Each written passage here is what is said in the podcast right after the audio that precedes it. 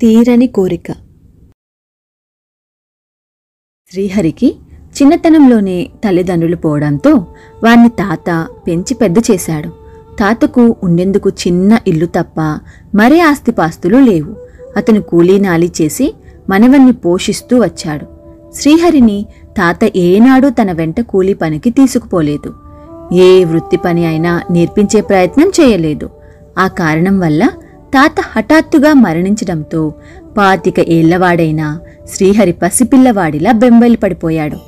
తాత దాచిపెట్టిన డబ్బుతో శ్రీహరి మూడు మాసాలు గడిపాడు. తరువాత ఏదైనా పని కావాలంటూ గ్రామంలో వాళ్ళను అడిగాడు. వాళ్ళు అందరూ నవ్వి తాత పోయేదాకా అతను సంపాదించిన డబ్బుతో తిని కూర్చున్నావు నీకు ఏం పని చేతనవునో మాకు తెలుసు వెళ్ళు అనేశారు. శ్రీహరికి ఈ ఊరంటే కంపరం ఎత్తి మిగిలి ఉన్న ఇంటిని అమ్మేసి ఆ డబ్బుతో మరొక ఊరు చేరాడు.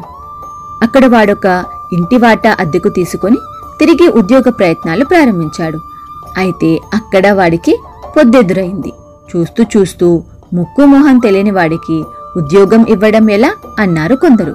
ఈ విధంగా శ్రీహరికి ఏ పని దొరకముందే ఉన్న కొద్దిపాటి డబ్బు అయిపోవచ్చింది. ఆ బెంగతో వాడికి రాత్రిళ్ళు సరిగ్గా నిద్రపట్టేది కాదు. అలాంటి ఒక రాత్రి వాడు తలుపు తెరిచి ఇంటి పెరట్లోకి వచ్చాడు. పున్నమి రోజులు కావడంతో పెరడంతా వెన్నెల పరుచుకుని ఉన్నది. ఆ వెన్నెల వెలుగులో ఇంటి యజమాని కూతురు ప్రమీల ఇంటి పెరటి బావిలోకి దూకబోతూ ఉండటం వాడికి కనిపించింది. శ్రీహరి చప్పున పోయి ఆమె చేయి పట్టుకొని ఇదేం పని? నీకేమన్నా మతిస్థిమితం పోయిందా? అన్నాడు కోపంగా. ప్రమీల వెక్కి వెక్కి ఏడుస్తూ తన కష్టాల గురించి వాడికి చెప్పింది. ఆమెకు తల్లి లేదు. సవతి తల్లికి పెళ్ళిడికొచ్చిన ఇద్దరు కూతుళ్ళున్నారు. తన పెళ్ళి బాగా డబ్బున్న ఒక ముసలివాడితో జరిపించి అతడి సహాయంతో తన కూతుళ్ళ పెళ్ళిళ్ళు ఘనంగా జరిపించాలని చూస్తున్నది. ఈ పెళ్ళి చేసుకునే కంటే చావడం మేలని ఇక్కడికి వచ్చాను అన్నది ప్రమీల కళ్ళనీళ్ళు తుడుచుకుంటూ. కష్టాల నుంచి బయటపడటానికి ఎందునా తొందరపాటు కూడదు అన్నాడు శ్రీహరి.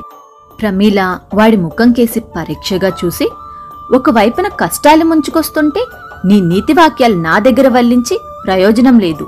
నేనెంత ఓర్పు వహించినా మరొక రెండు వారాల్లో ఆ ముసలివాడితో నా పెళ్ళి జరిగిపోతుంది అని ఒక క్షణం ఆగి నువ్వు నన్ను పెళ్ళాడి కష్టాల నుంచి ఎందుకు గట్టెక్కించకూడదు అన్నది. అప్పటికి ఆమె ఆత్మహత్య ప్రయత్నం మాన్పించేందుకు శ్రీహరి అలాగే అని ఆమెను ఇంట్లోకి పంపివేశాడు. మర్నాడు ఆమె తల్లిదండ్రుల దగ్గర శ్రీహరి పెళ్ళి ప్రస్తావన తెచ్చాడు. నీకు ఉద్యోగం లేదు సొంత ఆస్తిపాస్తులంటూ అసలే లేవు అటువంటి నువ్వు ఈ పెళ్ళి సంగతి తేవడం బుద్ధిగల పనేనా? ముందు పోయి ఈ నెల అద్దె పట్టుకురా లేదంటే వెంటనే వాటా ఖాళీ చేసిపో అన్నది ప్రమీల సవతి తల్లి కోపంగా. శ్రీహరి తల వంచుకొని అక్కడి నుంచి వెళ్ళిపోయాడు. ఆ రోజంతా వాడు చేసిన ఉద్యోగ ప్రయత్నాలేమీ ఫలించలేదు. దానితో ఇంటికి పోవడం ఇష్టం లేక శ్రీహరి చీకటి పడే వేళ ఊరికి దూరంగా ఉన్న చిట్టడవికి పోయి ఒక చెట్టు కింద పడుకున్నాడు. కొంతసేపటికి వాడికి చిన్న కునుకు పట్టింది. అర్ధరాత్రి వేళ దాపుల్లో పెద్ద ధ్వని కావడంతో శ్రీహరి కళ్ళు తెరిచాడు. ఎదురుగా ఒక ముసలి పిశాచం. ఇంత రాత్రి వేళ నాబోటి అతి భయంకర పిశాచాలు సంచరించే ఈ ప్రదేశానికి వచ్చిన నీ ధైర్యాన్ని మెచ్చాను. సరే ముందు అక్కడి నుంచిలే. ఇది నా స్థలం. ఇక్కడ తప్ప మరెక్కడా నాకు నిద్రపోబుద్ధి కాదు అన్నది ముసలి పిశాచం. అన్ని విధాలా విసిగిపోయి నిరాశలో ఉన్న శ్రీహరి పిశాచాన్ని చూసి నీకన్నా భయంకరులైన మనుష్యుల మధ్య బతకలేక ఇక్కడికి వచ్చాను. నీ స్థలంలో పడుకో నేను మరొక చెట్టు కిందికి పోతాను అంటూ లేచి నిలబడ్డాడు. ముసలి పిశాచం వాణ్ణి ఆగమని మనుషుల్ని గురించి హీనంగా మాట్లాడేస్తున్నావు? ఇంతకు నీకొచ్చిన కష్టమేమిటి? అని అడిగింది. శ్రీహరి తన సంగతంతా పిశాచానికి చెప్పి ఎంత కాళ్ళ పడినా ఎవరూ ఉద్యోగం ఇవ్వలేదు.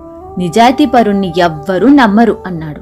ఆ మాటలకు పిశాచం బిగ్గరగా నవ్వి నా కాలంలోనూ లోకం తీరు అంతేరా అబ్బి దిగులు పడకు నీ కష్టాలు నేను తీరుస్తాను అంటూ వెళ్ళి చెట్టు తొర్ర నుంచి ఒక చిలుము పట్టిన రాగి ఉంగరం తెచ్చి ఇది నీ వేలుకు పెట్టుకొని ఎవర్ని ఏం అడిగినా మారు మాట లేకుండా ఇచ్చేస్తారు. అయితే ఒక సంగతి గుర్తుంచుకో దీని మహిమ మూడు సార్లకు మించి పని అని రాగి ఉంగరాన్ని శ్రీహరికి ఇచ్చి తెల్లవారొస్తుండడంతో మాయమైపోయింది. శ్రీహరి ఉంగరాన్ని వేలికి పెట్టుకొని ఊళ్ళో అందరికన్నా పెద్ద వ్యాపారి దగ్గరకు పోయి నాకు మీ దగ్గర ఉద్యోగం కావాలి అన్నాడు. అంతకుముందు శ్రీహరిని నా దగ్గర ఏ ఉద్యోగం లేదు పొమ్మన్న వ్యాపారి ఉంగరం మహిమ వల్ల ఈ రోజే వచ్చి పనిలో చేరు అన్నాడు. శ్రీహరి ఆ సాయంత్రం ప్రమీల సవతి తల్లితో నాకు ఉద్యోగం వచ్చింది. ప్రమీలనిచ్చి పెళ్ళి చేయండి అన్నాడు. అదెంత భాగ్యం నాయనా? ఈ వారంలోనే మీ పెళ్ళి జరిపిస్తాను అన్నది ప్రమీల సవతి తల్లి. వారం తిరగకుండానే వాళ్ళ పెళ్ళి జరిగిపోయింది. ఆ తరువాత పది రోజులకు ప్రమీల శ్రీహరిని ఒకే రోజులో మా సవతి తల్లి మనస్సు ఎలా మార్చగలిగావు? రాదనుకున్న చోట ఉద్యోగం ఎలా సంపాదించావు? అని అడిగింది. శ్రీహరి జరిగిందంతా ఆమెకు చెప్పి ఇందుకు పిశాచం ఇచ్చిన రాగి ఉంగరం సాయపడింది అన్నాడు. రాగి ఉంగరం మాట వింటూనే ప్రమీల కెవ్వుమని అరిచి కింద పడిపోయింది. శ్రీహరి ఆమెను పట్టుకొని ఏం జరిగింది? అని అడిగాడు. పొద్దున పెట్టెలో బట్టలు సర్దుతూ చాలా చిలుము పట్టిన రాగి ఉంగరం ఒకటి కనిపిస్తే అశుభం అని పెరట్లో చెత్తకుప్ప మీదకి పారేశాను అన్నది ప్రమీల. అంతే కదా అన్నాడు శ్రీహరి తాపీగా ఆ మాటకు ప్రమిలో కోపం తెచ్చుకొని అంత మహిమగల ఉంగరాన్ని దగ్గర పెట్టుకొని నువ్వు రెండు మతిమాలిన కోరికలు కోరావు. నా సవతి తల్లిని పెళ్ళికి ఇల్లు కట్నంగా ఇవ్వమని అడగవలసింది. ఆ వ్యాపారిని ఉద్యోగం కాక వ్యాపారంలో వాటా ఇవ్వమని అడగవలసింది. ముందు ఆ ఉంగరం వెతకాలి అంటూ బయలుదేరబోయింది.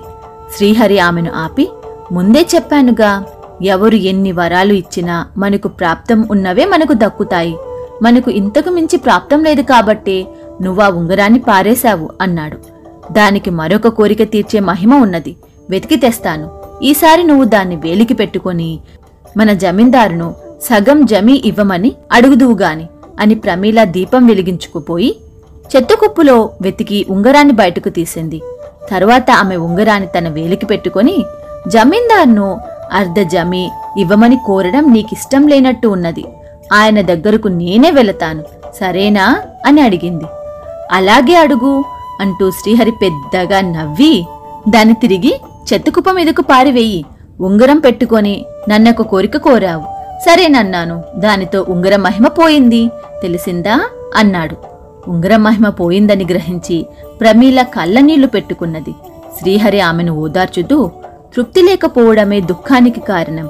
ఇరవై రోజుల క్రితం నాతో పెళ్ళి అయితే చాలు. మరే కష్టం లేదనుకున్న దానివి ఇప్పుడు ఏదో తీరని కష్టాల్లో ఉన్నట్లు కంటతడి పెడుతున్నావు అన్నాడు. భర్త మాటల్లోని సత్యం గ్రహించిన ప్రమీల నా అజ్ఞానం దురాశ చూస్తుంటే నాకే సిగ్గవుతున్నది అంటూ కళ్ళనీళ్ళు తుడుచుకున్నది.